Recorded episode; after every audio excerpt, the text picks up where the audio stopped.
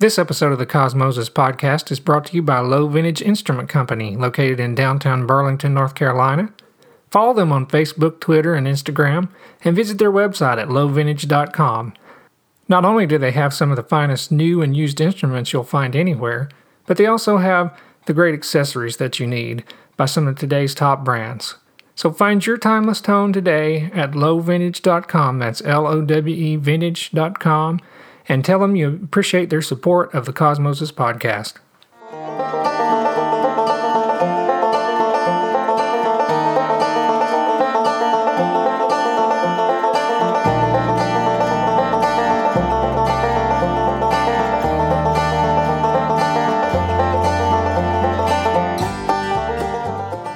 Welcome to the CosMoses Podcast, episode number 31.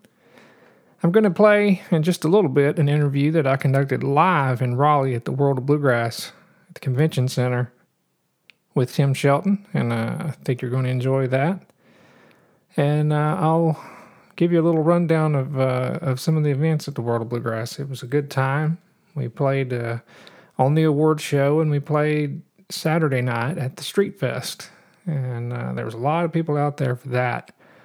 If you didn't make it to that and you're in the area, anywhere around Raleigh next year, you'll want to come and uh, and check out Street Fest if you don't check out anything else.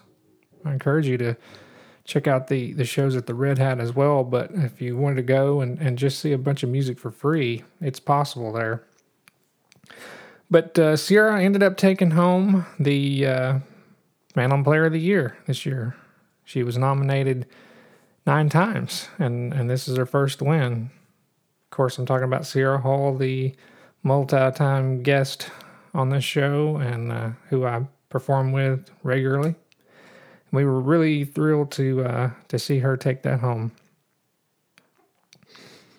And I'll invite you to visit justinmoses.com for all the latest dates and uh, and much much more and links to my Facebook, Twitter, and all the social media.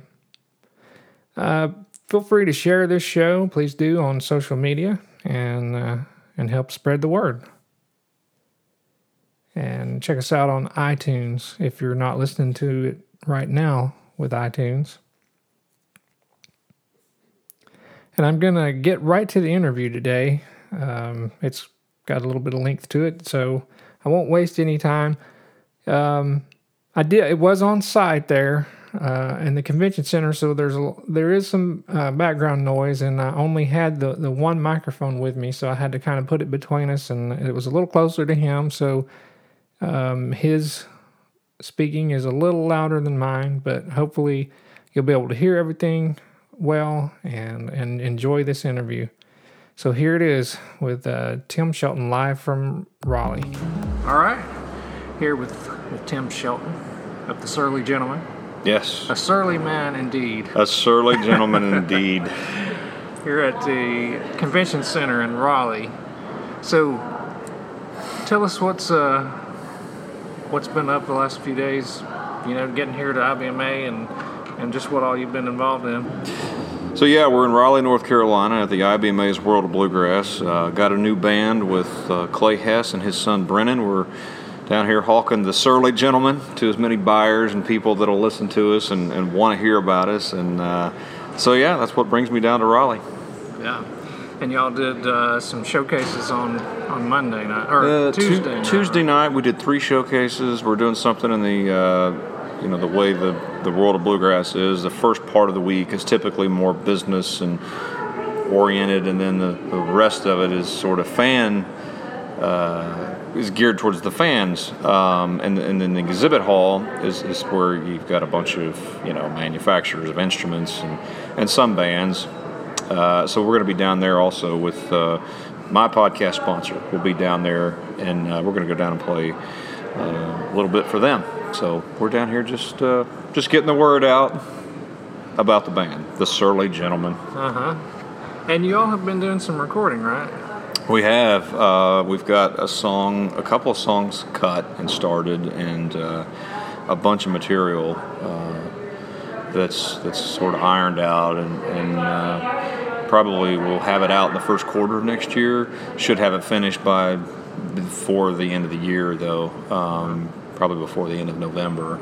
Uh, but the material and the, the, show and the music that we've got, it, it's kind of like if if the music that Rice made from the late 70s and early 80s and the Stanley Brothers had a kid, it probably sounds something like this. Uh-huh. So it, it's, you know, when the when we're doing more traditional stuff, it's really traditional. And then the other stuff is, is, is not so far left of center that uh, uh, an average bluegrass fan is going to get up and fold their chair and run away for the camper.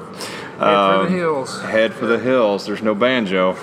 Um, but uh, I think it's something, and so far the response has been really well, um, even among the buyers that, that I've talked with. You know, when they ask me what's who's in the band, what the configuration is, none of them had anything negative to say, and that was kind of a big unknown factor for me coming into this week. Was like, what are they going to do because there's no banjo? You yeah, know? like right. I mean, there's so many purists uh, that that are buyers in bluegrass that they want it, you know, they want it a certain way, and, and that's fine to a degree. But so so far, it's been positive. It's been good. Yeah, had had some good response. Um, how about the uh, you, you did the showcases? How did the, how did those go? Uh, well, the showcases are weird though. Like, and I'd forgotten how it made you feel uh, physically. They're they're late night. typically, they go from like 10 p.m. to 2 a.m. Yeah. And I, years ago, we used to do them a lot with Newfound Road in the early days uh, in Louisville, and uh, we'd be there doing, you know, six and eight and ten showcases in a week, and by the end of it, you were sick and your voices were fried. Well, my voice is fried here a little bit today, but uh, I'm not sick, so. Yeah. Um, I think it went well though. You know, they're just physically they're just hard. It's a, it's kind of overwhelming. You know, we had some we set up our own sound. We we hosted actually our own showcase. So, um, yeah, it, it, was a little different, but um, there's a lot of new faces here. It's, it's changed a little bit. Yeah, I was going to ask, um, what's your overall impression of you know IBMA being in Raleigh is. I know you've only been here for a couple of days, but yeah, the, the noticeable differences in anywhere else that we've been, as far as we being the IBMA, and I'm a member, and is is uh, this city, the downtown area, everywhere you go within walking distance, they're playing bluegrass music. yeah. Um, there are bluegrass the logos for the World of Bluegrass all over downtown. So the the town seems to have really gotten behind the whole event, and I don't think the organization has ever experienced that before. Yeah, they embraced it like I don't think any other no has. Yeah, no, and uh, you know, I mean, Nashville was was convenient for me because it was a five hour drive. It was mm-hmm. super easy to get to, straight shot. I could get there, back, you know, if I needed to, pretty quick.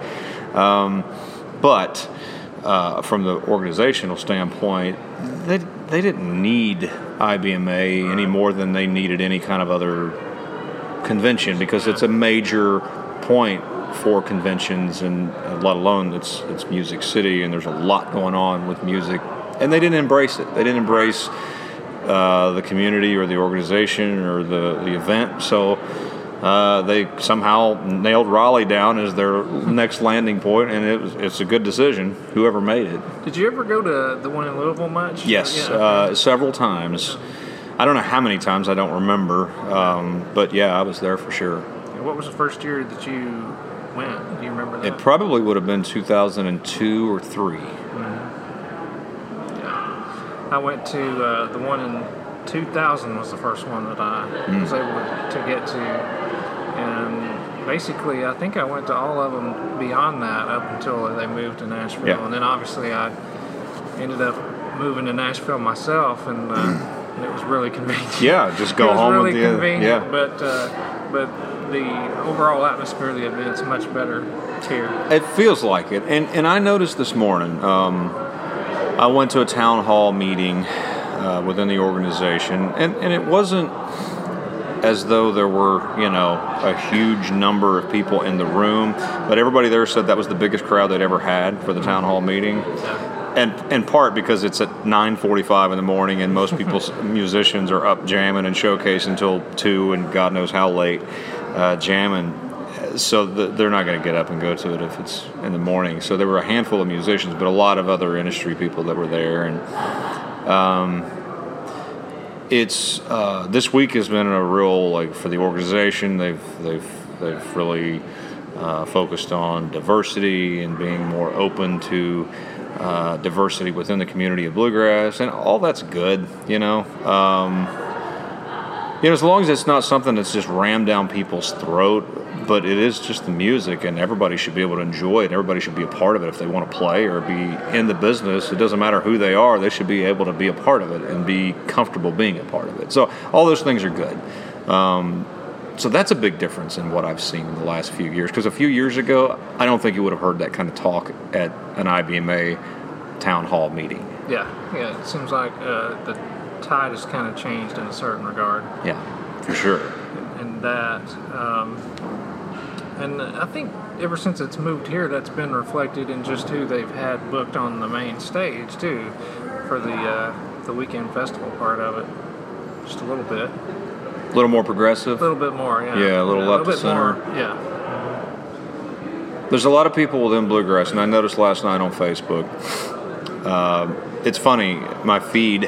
I've got I don't know five thousand Facebook friends or people that follow me on Facebook, and so it's a mix of people that are here, or people that are want they want to be here and they're envious that they can't be here, or the people that don't want to be here and are super uh, traditionalist and they don't want to be here because that ain't bluegrass. You know, that's whatever bands they perceive as not being bluegrass, and they they go into uh, bashing mode of of people that are here and how the industry is is this or that, and how the IBMA is a waste of time and money, and and you know, I mean, a couple of them were making some valid points uh, to a certain extent. I'm just not sure that's the way to go about it. You know, uh, we, we had a conversation over dinner, me and you and I and Yeah. Sierra, over something similar. But after I got back to the hotel last night, uh, I, I got on my phone, and, and sure enough, that kind of talk was floating around again. You know, Yeah. it's just it's interesting. You know, everybody wants to complain and gripe about stuff. I mean, I, I do it on my podcast all the time, just not about specific people necessarily, uh, especially within our business. Um, well, there was that one time I, I kind of bashed a guy for being ridiculous, but you know, it's just. It, it, I mean, let's be real. You're calling yourself a prince or something. you got to get called out for it. Every now and again, it's uh, it's warranted. And that was one of those times. but uh, it feels like the overall vibe here in the in the city uh, is, is much more. Uh, it's like they appreciate us being here, you know, for yeah. sure. What about you? Well, I just rolled into town on uh, yesterday actually, and and it's been quiet, man. I've not really done that much other than uh, sound check for the award show. You know, I'm playing on that tonight with Sierra, and she's hosting it. And uh, Which I didn't even know. We were at dinner last night, and I don't even know who brought it up. But maybe at the point, I don't know if it was before dinner or during dinner that somebody mentioned she had rehearsals for the the awards show, and I didn't realize she was hosting it. Yeah. Uh, Miss. Fancy Pants is the award show host. co-hosting with uh, Dan Tyminski, another one of my old cohorts, who you you ran into. I right? did. We stood out in front of the hotel and talked for like 40 minutes, and uh, it was just he and I for a good chunk of that time. He's such a cool dude. We ended up just talking about cigars and music and guns and you know just not really business at all. Yeah. Uh, we just had a conversation. I'm sure he can carry on a good conversation about cigars. He's, Yeah, he's he was- quite the aficionado. Yeah, for sure. I, I tell you know I, I like, and when I I could smell it as it was in his hand, I'm thinking, oh God, I want one. so I I do enjoy a cigar like once or twice a year, Yeah. Um, but you know not once or twice a day. I asked him if he felt like it hurt his voice, yeah. and he said no. Yeah. I, I, don't. I don't think he would think that. Yeah. Yeah. I mean, it's not going to hurt. Like, I'm not saying he sounds different because he smokes cigars, but for sure, we know that's probably not good for your voice as as an artist. Yeah, it's likely Um, to have an effect, but I mean, I, It hasn't affected him, yeah, yeah. um, and that's what he was saying. So I was that's when I asked him that. You know, I, he said uh, surprisingly no. You know, he did It's- say that when he smoked cigarettes, that did. Yeah, yeah, for sure. It's uh, surprising how many uh, singers I know that, that smoke that you wouldn't think would.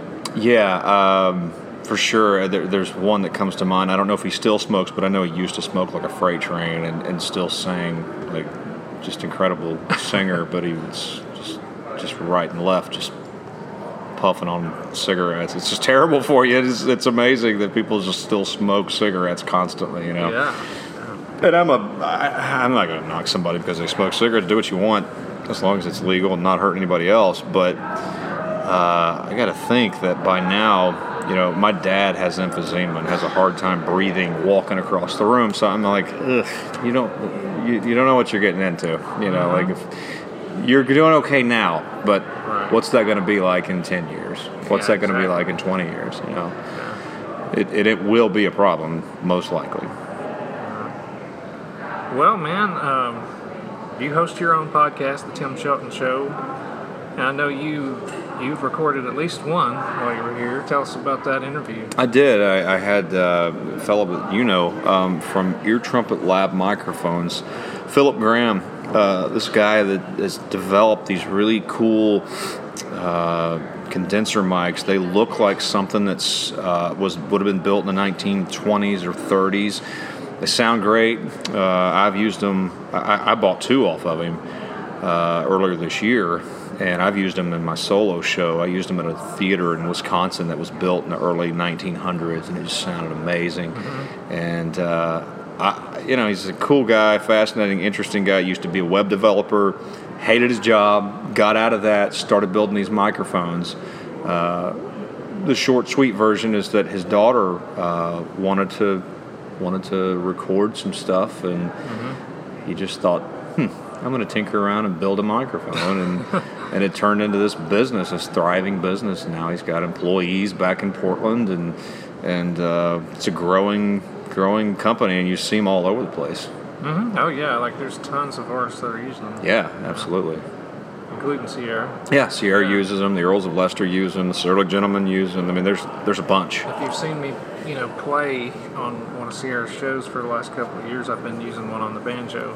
Which one do you use? Do you know the model name? Yeah, it's the Edwina. Yeah, yeah. We use that for Clay's guitar. Edwina, I guess. Yeah, and mandolin, and then the the myrtle is the one that's like the the bigger one with like the spring holding the uh, the mic in in the center. But um, yeah, so he, he was. We did a show earlier today actually, and. Uh, just fascinating, you know. Like I, I'm fascinated by anybody that, that a leaves a, a steady, comfy day job, but man, I think people, a lot of people are figuring out like, you know, I can probably manage and build this whole lifestyle for myself. It doesn't doesn't require me to go to work for somebody that really doesn't care if I'm there or not, and a company that may or may not care if I'm alive or dead, or may or may not care if I'm, you know, where I am or about me as an individual. Uh, and, and you know, a lot of people hate their jobs, and that makes life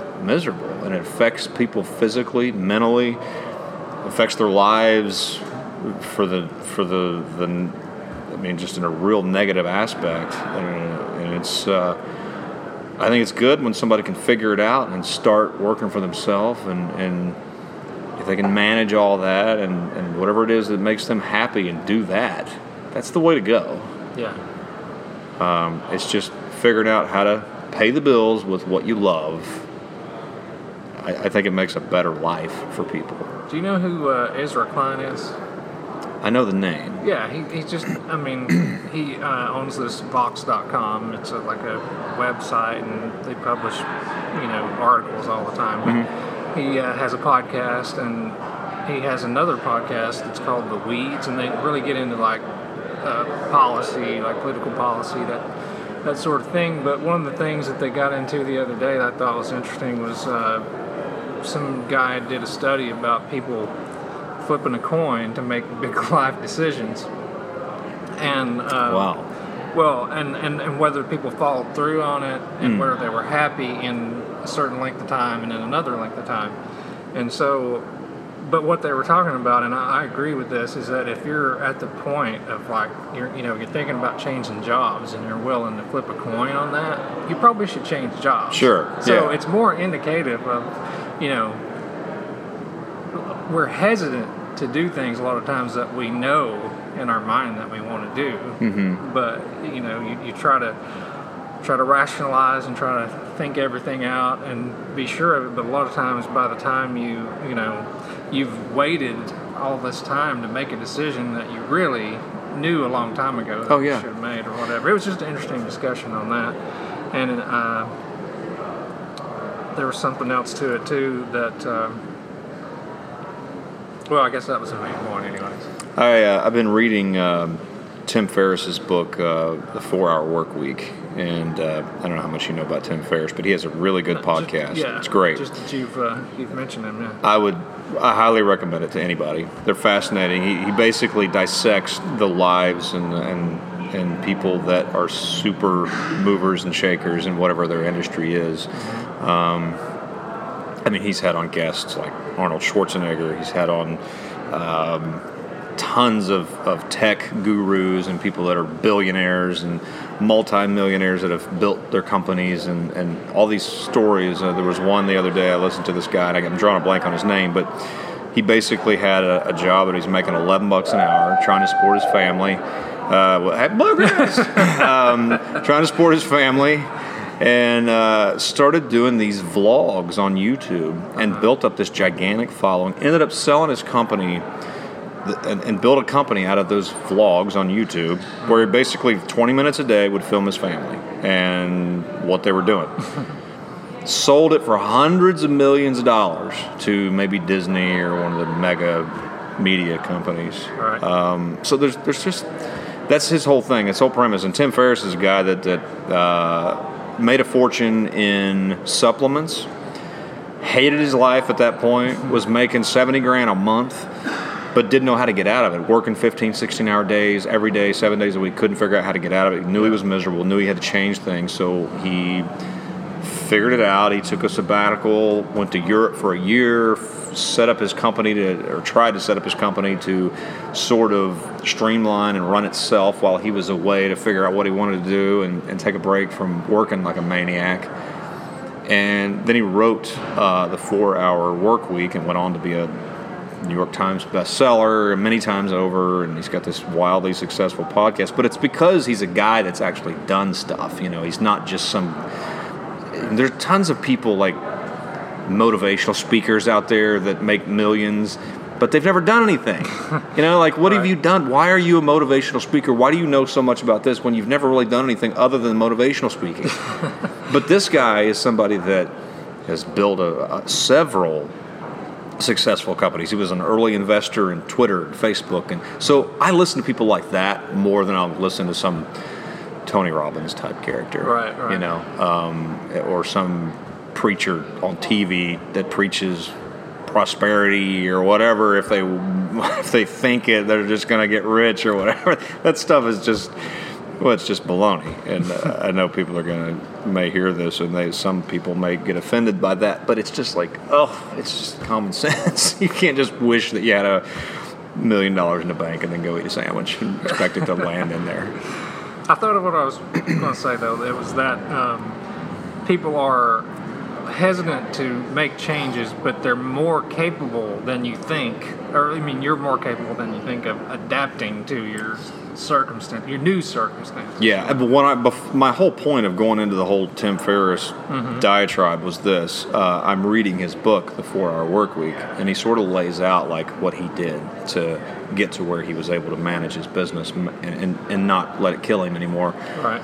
And one of the things he was talking about is is in in uh, one chapter about leaving your day job to go do your dream or follow your passion is weigh out, sit write down, or just measure out like what's the worst case scenario. Exactly. Literally write them out. The worst case scenario, you're gonna okay, you you starve, you lose your house. Is that really gonna happen? And how? eh, Okay, you write those things down, and then write down what can you do to prevent those things from happening once you quit that job? Yeah.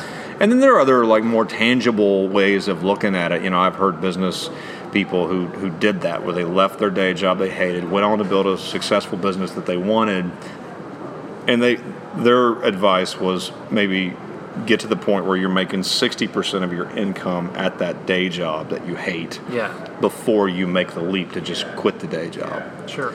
So those are things that that uh, that's why I went on the whole Tim Ferriss. That's that was his device. I didn't or advice. I didn't want to take credit for it, um, but uh, it's interesting and probably pretty accurate. You know, if you look at it. Anytime that I've made changes to my, you know, my job situation, I've, I've weighed the, uh, like you're talking about. I, I, I always look at okay, what's the minimum an- amount that I need to to be able to live on and work from it. You know. Yeah, and that's all. you all gotta. Be reasonable. You got to be reasonable about how how much reserve you have and, and all that sort of stuff. Yeah, and it's relative. You know, like some people they. I've got two kids. You know, if you've got kids and a wife, it's a game changer. You really have It's to like look total- at all yeah. that stuff. You can't just go, "Oh, I can get by on just living in a hotel room." Yeah. I don't need a car. I'll just Uber everywhere. Yeah. If you got a family, you kind of can't do that. You've got to really so maybe the the sixty percent of your income on your passion uh, before you quit your day job makes more sense in that situation. Right. Yeah. But yeah, I'm I'm somebody that procrastinates and and and, and just sits and like weighs out decisions way too much. I, I I've I'm trying to get past that. Like I've. Uh, you know, I, I wrestle and it's draining when you sit and focus on that stuff too. It, it wastes a lot of time uh, if you do it too much. So Yeah. I'm trying to get through all that and, and not do that as often as and, and spend as much time and energy on on those kind of decisions because you know there are worst case scenarios. Look at those and figure out how to overcome those, and it's just sort of how to work through it. You know, technically, logically. Well, man, take the reins. Like lead lead us forward with this. Of what? yeah. I don't know the discussion, the podcast. we didn't make a big plan for this. We. Uh, We didn't. Um, we can talk bluegrass. We're in Raleigh. We're at the World of Bluegrass. We can talk music. We can talk music business. let's do that. Let's do it. Let's do it. So, what are your thoughts on the state of bluegrass music at this point? It's such a it's such a wide question. You know, I just on the last podcast I did, right before I left to come over here, I released one on uh, Tuesday, two days ago, and I had a guy. The second show that I did, overall, I didn't have a guest on. It was just me talking, and I talked about the trip we were making or made the the previous weekend. Uh, I sort of run down what we did in order. I, I you know, getting to the airport, All, the stu- things. all the stuff that you to prepare for the trip. Yeah. And this guy wrote me, and he was like a little bit shocked that you know that we had to do all the things that we did. He was like, I thought there would be limos and assistants and all this stuff. This- excuse me, sir. This is the Dave Matthews Band. right? No, there are situations like, uh, you know, obviously very very successful musicians, but in bluegrass, it's just not that way. Like, even with the people that are doing really well by Right. our standards. Sure. And so I don't know. It's just it's interesting to uh, to address these topics. I also talked a little bit about how you know most bands or uh, artists try to portray themselves in a better situation than they are. Sure. And that's just a part of the Yeah, I mean, I think a lot of people uh, they show up in a bus. They show up. Uh, oh yeah, we're making this and this and and, and man. Um, sure, there are bands that show up in a bus and they can afford it, but there are probably more that can't afford a bus and they're traveling in one than there are that can't afford it. oh yeah It's a big, gigantic, expensive, uh, depreciating cost, and and people that don't understand uh, the cost of a bus. Okay, let me break that down for you. Let's say you get a used bus, and I don't mean 30 years old. I'm talking 10 years old.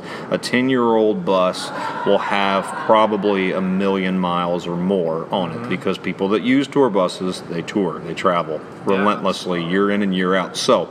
You've got something that's a hunk of depreciating metal and uh, they've all got moving parts that will tear up. Not a matter of if they tear up; they're going to tear up. And a bus is I don't know the percent, but it's going to be like 10 times more to fix an engine, for example, uh, may run you fifteen to twenty thousand dollars on a bus. A transmission, you're looking at 10 grand. Mm-hmm. So if that goes out, a, a, a generator, five to 10 grand.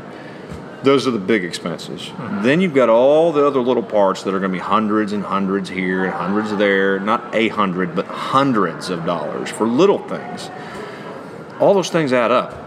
Stop and fill one up. Those tanks are huge.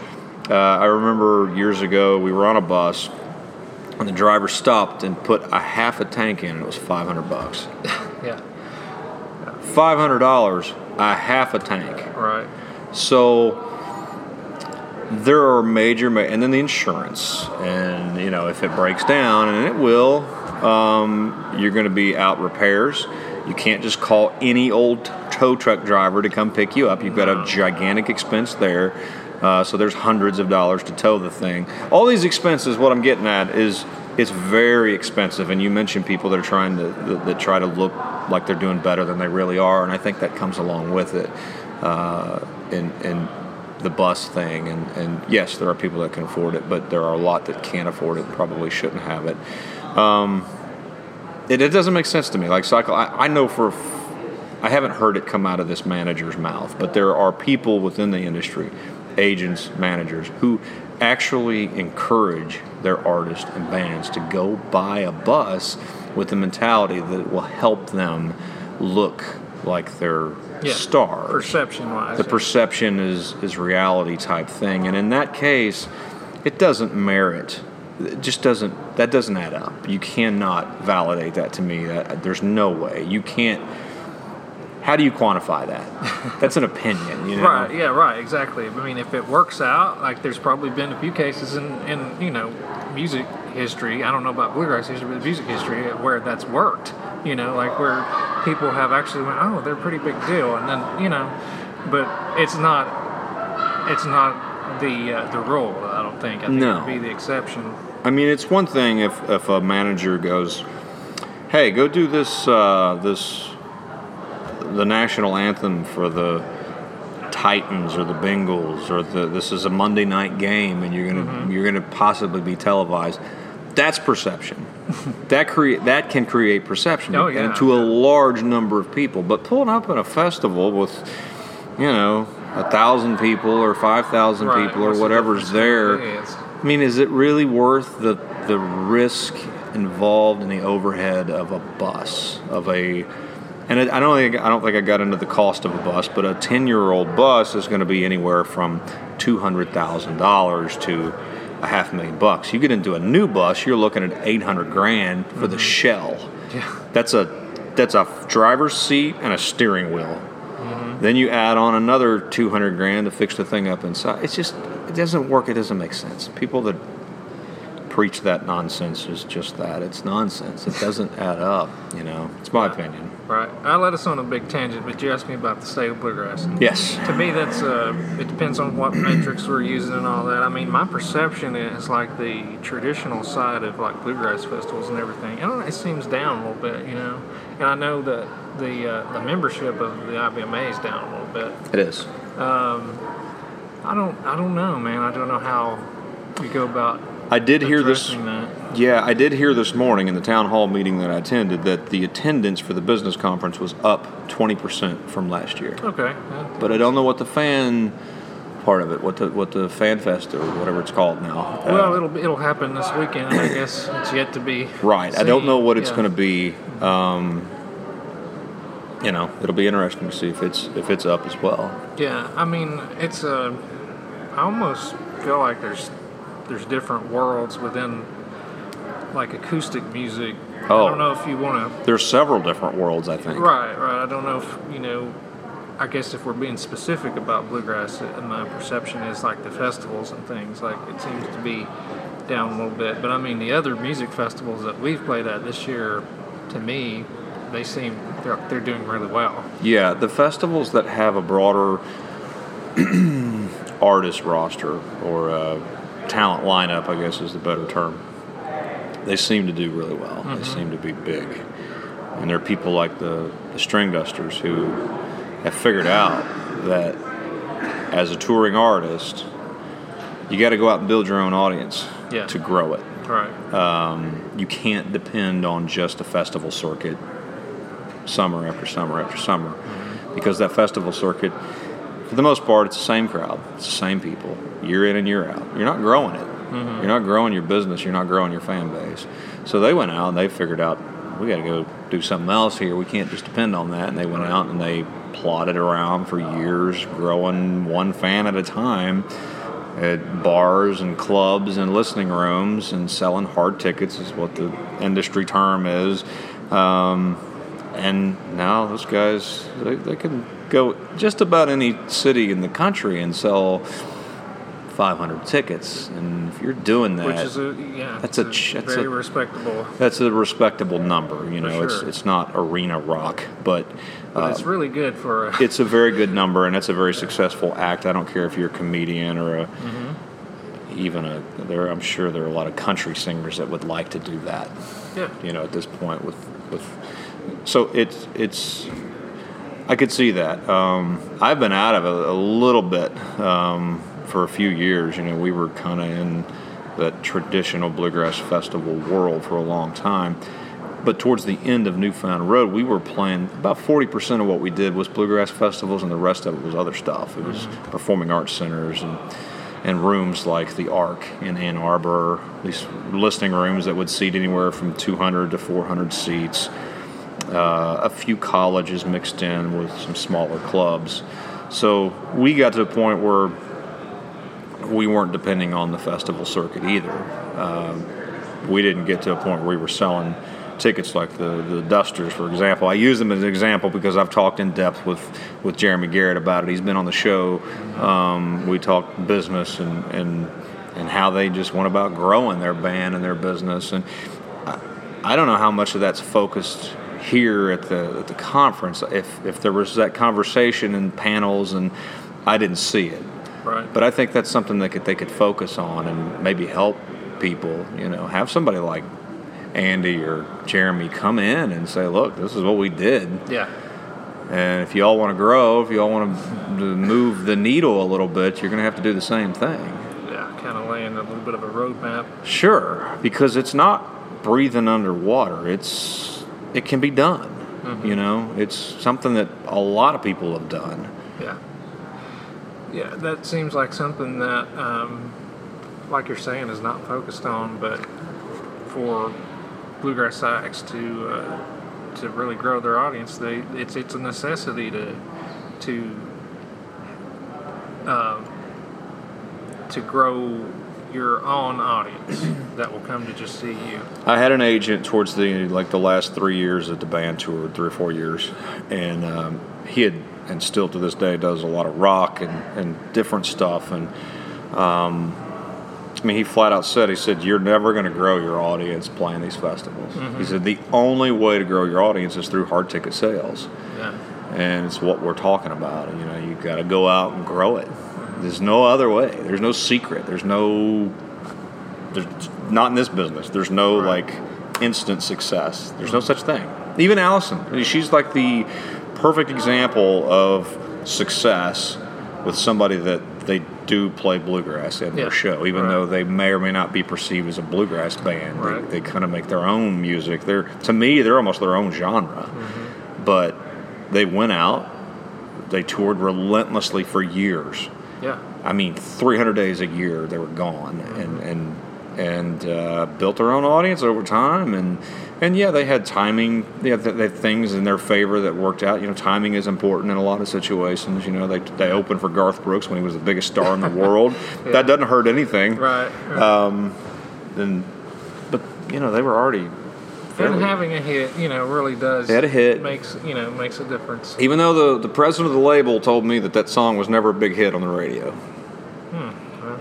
I I still hear it to this day on the radio. So Yeah. I don't know what merits a hit in his eyes, Right, but yeah. I had that conversation with him once, and uh, he was like, "Well, that song was never a big hit, you know, on the radio." Uh-huh. I guess it depends on how you define it. I guess, Yeah. yeah.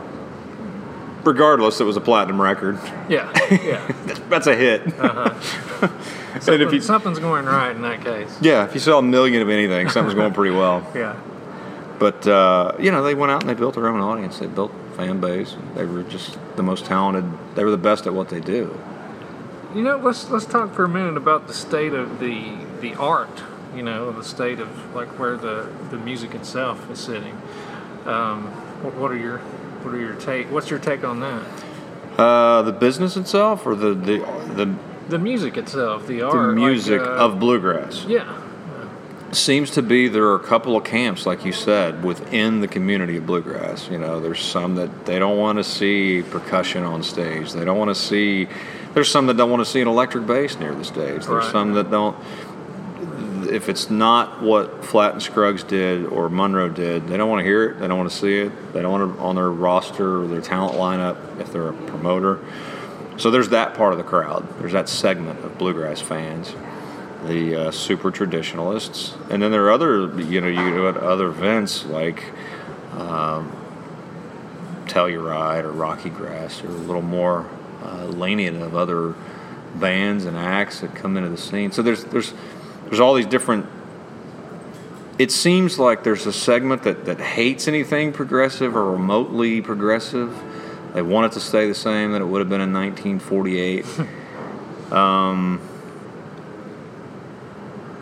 and then there are others that they're open to ideas and change and and you know it doesn't mean that the traditional music is going to go away just Right, because something more progressive comes along and it's considered bluegrass. Mm-hmm. I don't know. It's it's that was part of the whole debate I saw last night on Facebook was you know that ain't bluegrass. This is bluegrass. Well, you know you had people that were just going back and forth with each other and um, you know Well, you know, I, I'm a little bit, I guess, a little bit more open. Like Barry Bales was on on the show a little bit, uh, a couple months ago, maybe, Mm-hmm. and um, he even said to a certain extent, like he he takes exception sometimes to things that are called bluegrass, sure and uh, I, I I get that really, I do because, you know.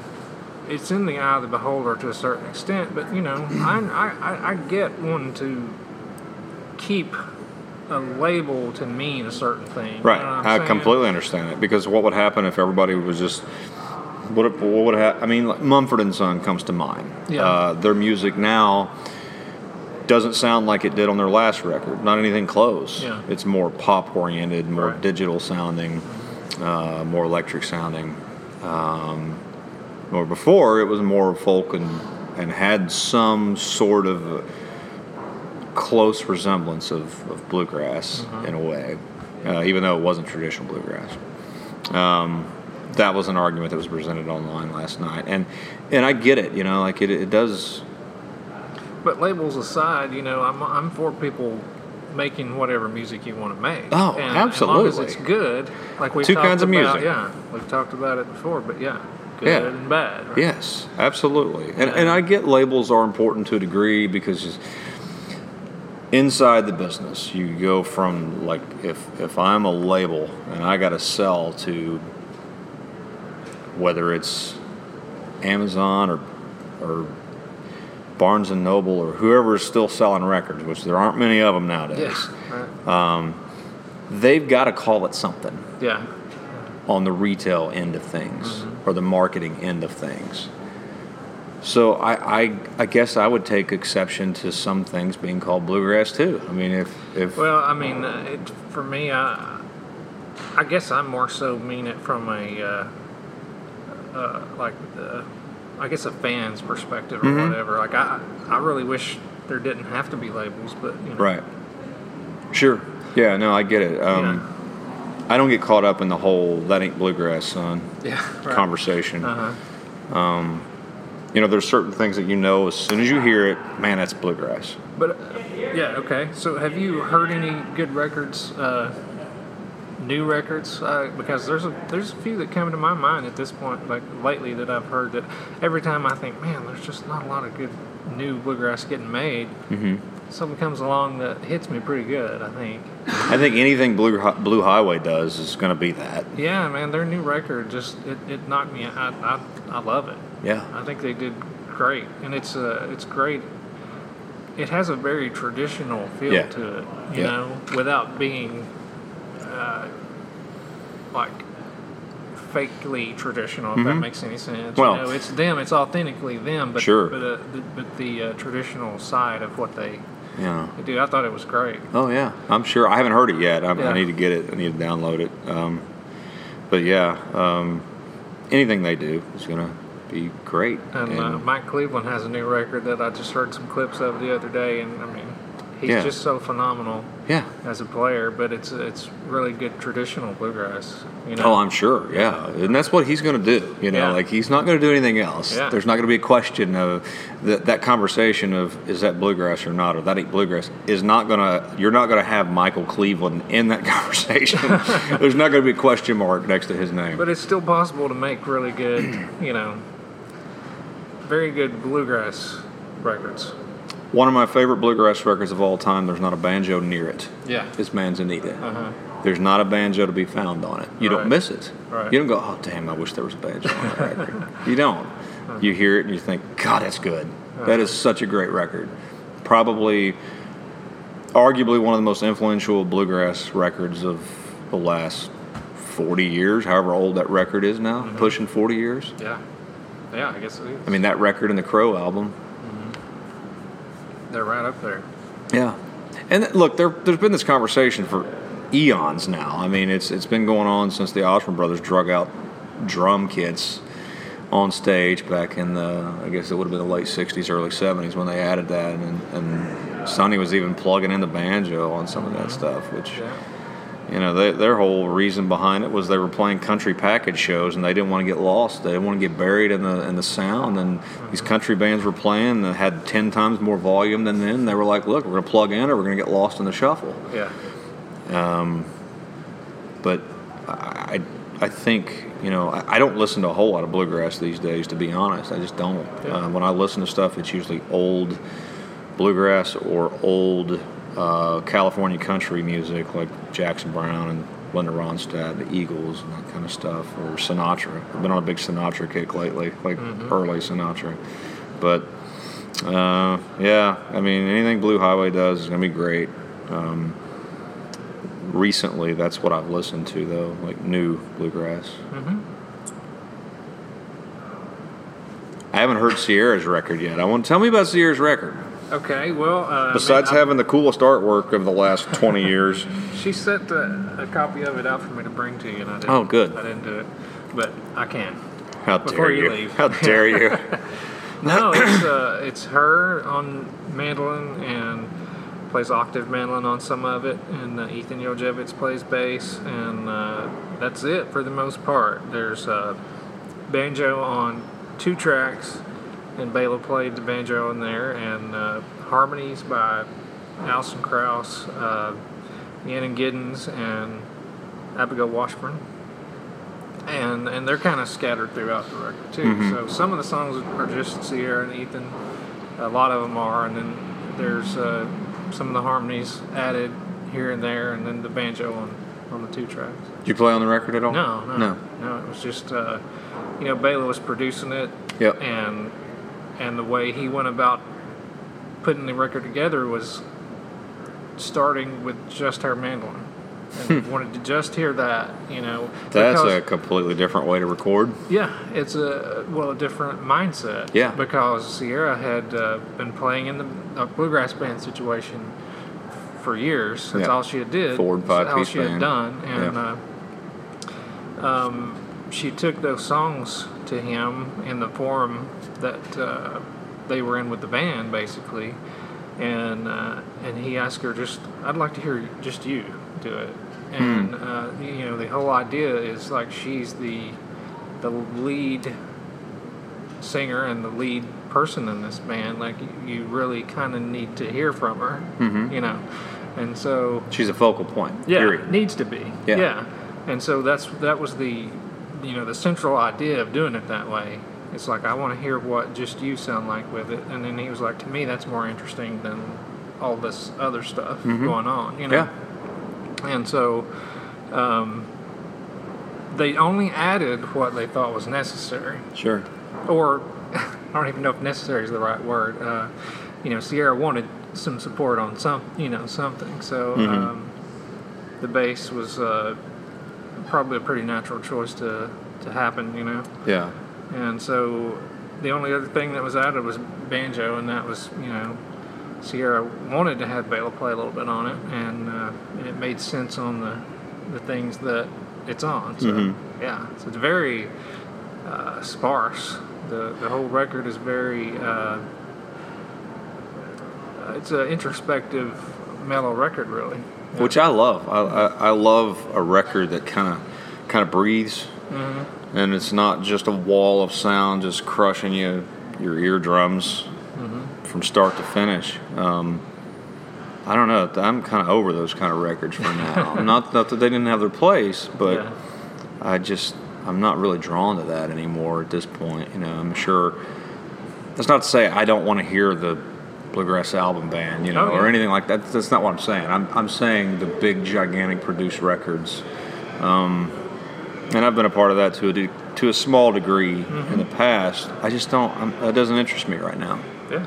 I like I like uh, simple, Mm-hmm. which is pr- kind of that's which is the main reason why I started this trio. It's just Clay and I and his son, and it's just I don't know. It just allows more more space in between the notes and, and timing and and uh, I don't know. I just that's I just like it. I'm Yeah. into it. You know. Um, Um, and so when I say, well, they started with just her, um, that's just like sitting around, like, show me the tune. And then when they actually went to record, though, they, they did track together and all Hmm. that sort of thing. So it was, uh, it does have a very live feel. That's yeah. good. I, I dig it. I mean, there's some people that can pull off uh, building a record. Oh, yeah. And making it sound live, Uh huh. but you know, I I I love hearing live records. It's impressive for one thing. Yeah. Um, and you know, all the old stuff that I love. That's that's how they did it because they didn't have a choice. Yeah. They just knew their craft well enough to go in there and pull it off. You know, if you listen to like a, a Sinatra record during the Capitol years, he's standing in there, and there's even footage of it on YouTube. He's standing in there with this big band behind him or in front of him, and they're just cutting that stuff live. It's amazing. It's art. It, it is absolutely a piece of art. And even some of that stuff, you know, like Barry and I talked about this on my show when he was on my podcast. Um, if you listen to a lot of the Stanley Brothers stuff, those guys would go in and cut a record in a day Oh, yeah. from start to finish, live. And there's so much feeling into it. And that's a big part of what's missing in too much music for me, for my ears. Uh, if the heart and soul is gone out of it, and technically it's just this brilliant, you know, like millions of notes and and perfect sounding record, that's fine. But that's not what I'm drawn to at all. I'm more. I like to hear something that moves me whether it's something that's kind of angry and intense or if it's slow and just pretty. You know, that's sort think- of what I'm drawn to. I think you just kind of answered the question, but I'm going to go ahead and uh, say this too. I had another listener question that asked what, I guess, sort of in a specific way, if you can pinpoint what makes music good as far as moving people. And I think you hit on some of it just a second ago, but If you can create a mood or a feeling with a song, to me, that's what makes it great. It's it's not about the flashy stuff or the technical production and there's 14 guitar tracks on the song and like that that can have its place I guess but that's not what I'm drawn to. What I'm drawn to is something that moves me whether like I said uh, a Ron Block solo uh, so long so wrong for example that's a good one to reference, yeah. that that record, like the stuff on there, is just intense at times, and it's like angry. It's like a punch in the gut. It just, it's like, oh my god, his playing is so freaking good, and it sounds so sonically, it's just brilliant. That moves me, but then going back to that same record as an example, uh, looking in the eyes of love. You know, it's like this soft, pretty. It showcases Alison. The music on it is is, is perfect, but it's not like perfect as in it's soulless. You know, Right, right, there's a difference to me. There's like this plastic perfect that has no soul, even though it's smooth as silk. Right. But their their their records are just perfect in that way. Yeah, you're looking to, I think, looking for uh, something that taps into emotion. And that's Ah, hard yeah. to put a finger on when you're um, playing in a certain regard. It either has to sort of be there or not, you know.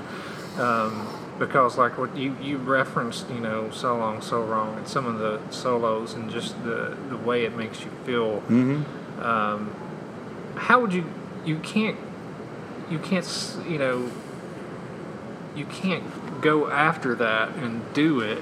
You can't perform it unless that is in you, unless the emotion or the you know. I agree. I think it's got to be in there. That's what makes a a particular player who they are, and that's that's like you can't duplicate that. You know.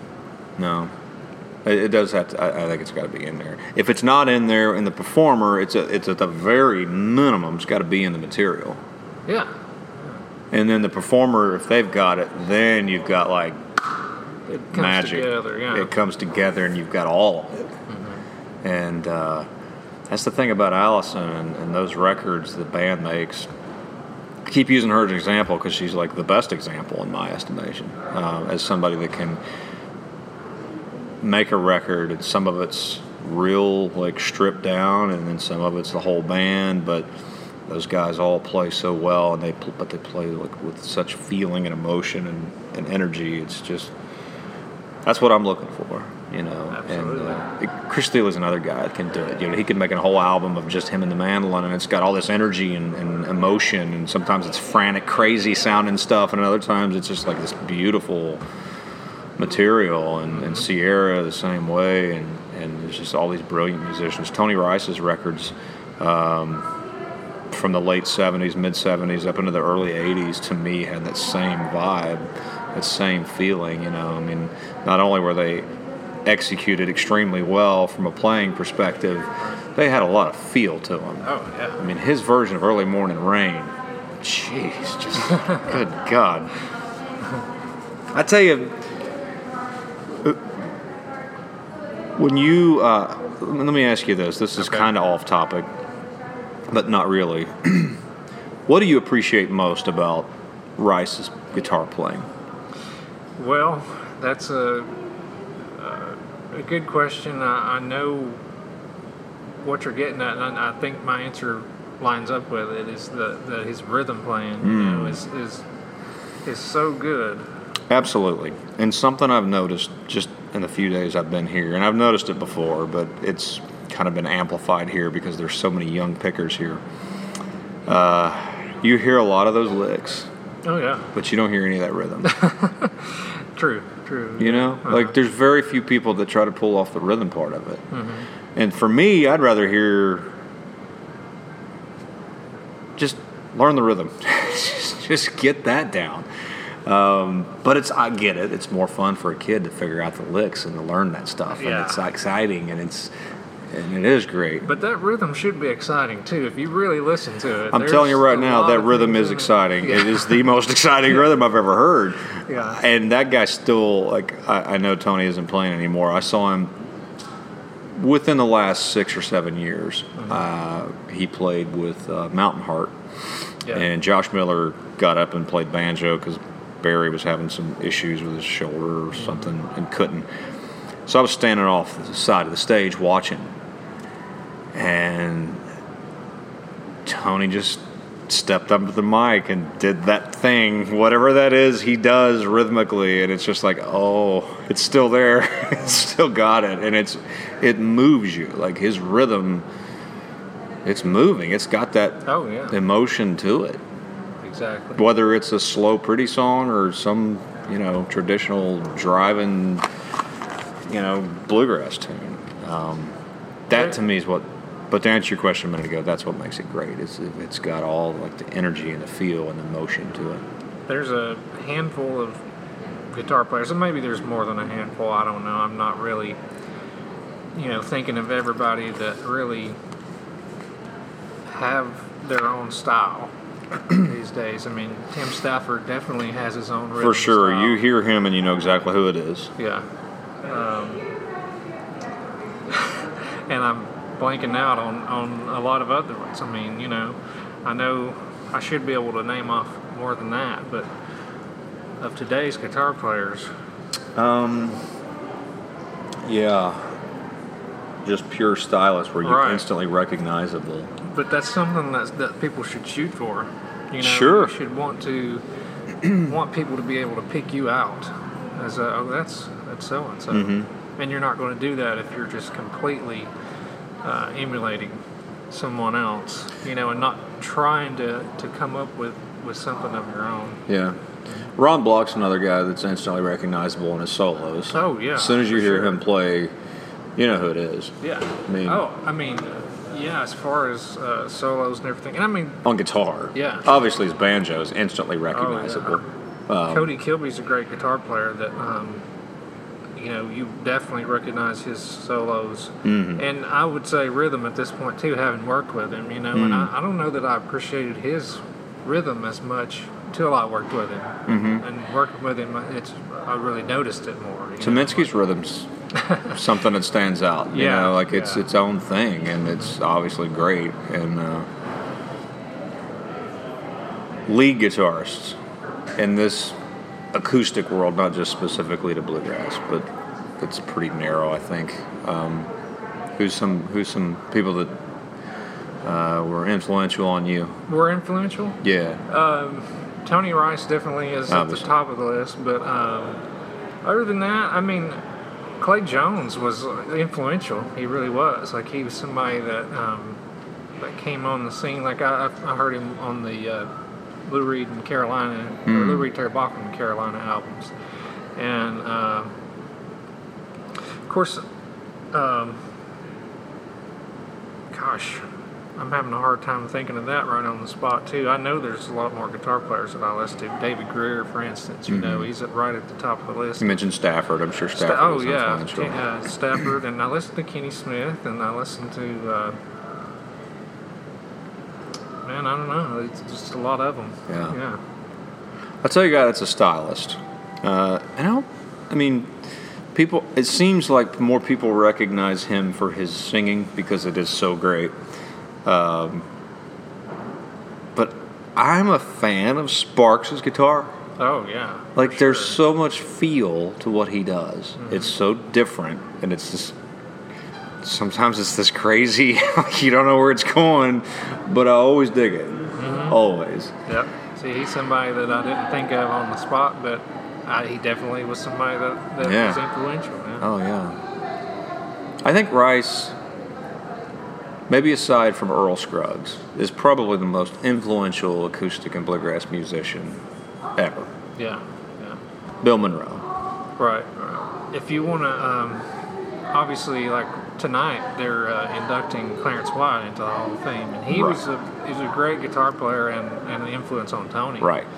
And uh, you know, you have Doc Watson, who's also Sure. a big influence on not just Tony Rice, but you know, A blue million guitar- others. Yeah, Big influence on Bryan Sutton. yeah, Yeah. yeah. There's so many great players in the world. You're one of them. I'm not just saying that because you're sitting here, but you uh, you have this freakish ability to jump from instrument to instrument and sound great on all of them. Um, I don't get super jealous when people like that. I'm impressed by it. I'm, I'm, I'm, it makes me happy when somebody's really good at something. Um, you know, I had a good time getting to play a little bit of guitar the other day on a, a tribute to the band show Hmm. with Alison Brown. nice. It was uh, sort of Alison and Gary and uh, Sierra and myself and Stuart Duncan played fiddle on it.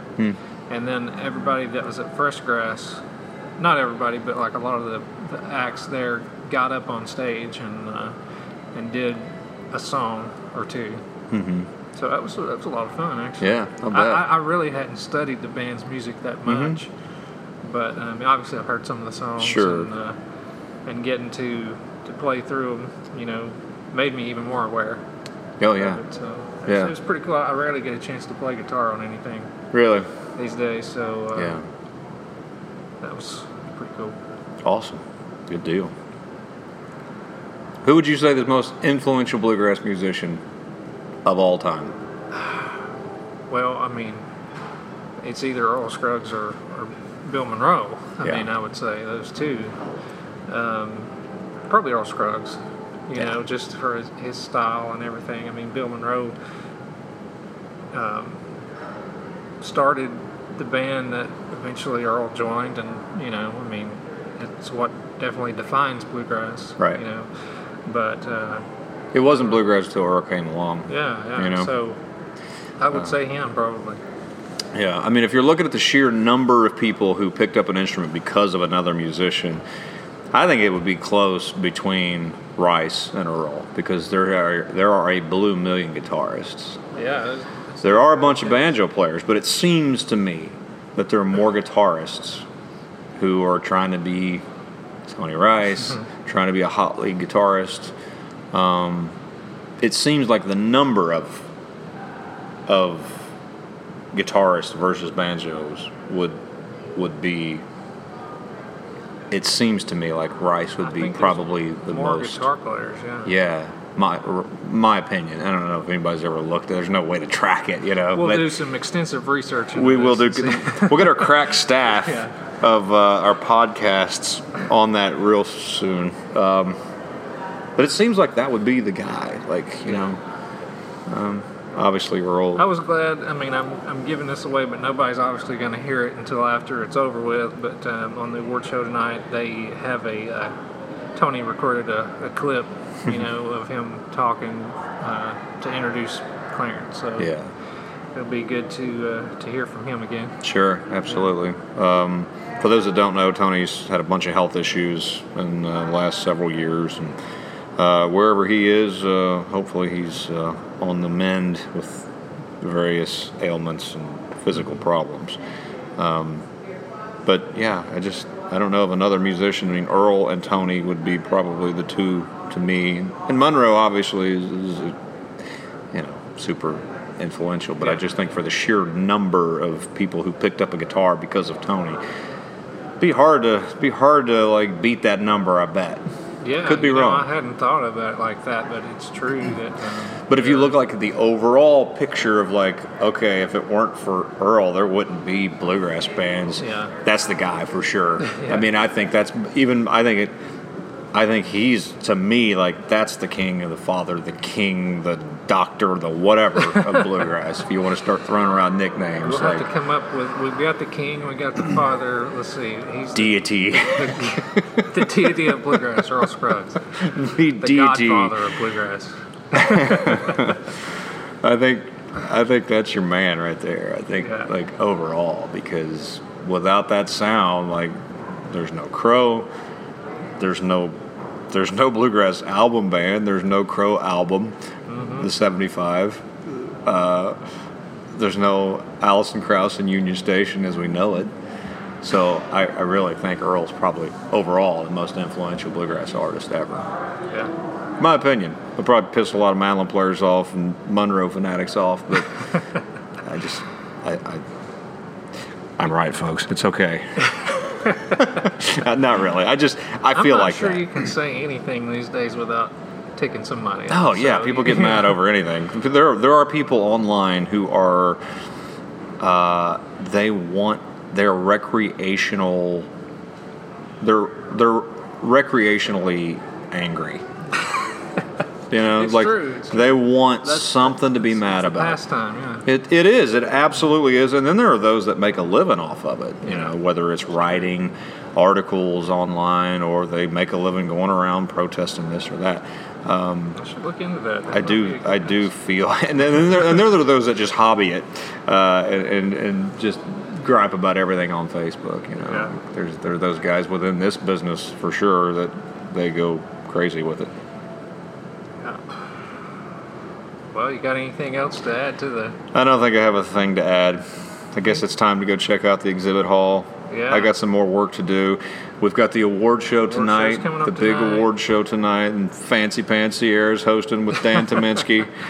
Um, so uh, be a good show. I got a little preview of it yesterday. yeah, The theme of it is bluegrass on screen, and it's uh, interesting. it's uh, kind of paying homage to some of the TV shows and, and movies through the years that have used bluegrass music Well, and let me- have gotten exposure for bluegrass. Well, let's talk about that real quick before right. we close out. Right. I can only think of a handful of films and television shows, and obviously the most obvious one is the Beverly Hillbillies yeah, and Bonnie and Clyde.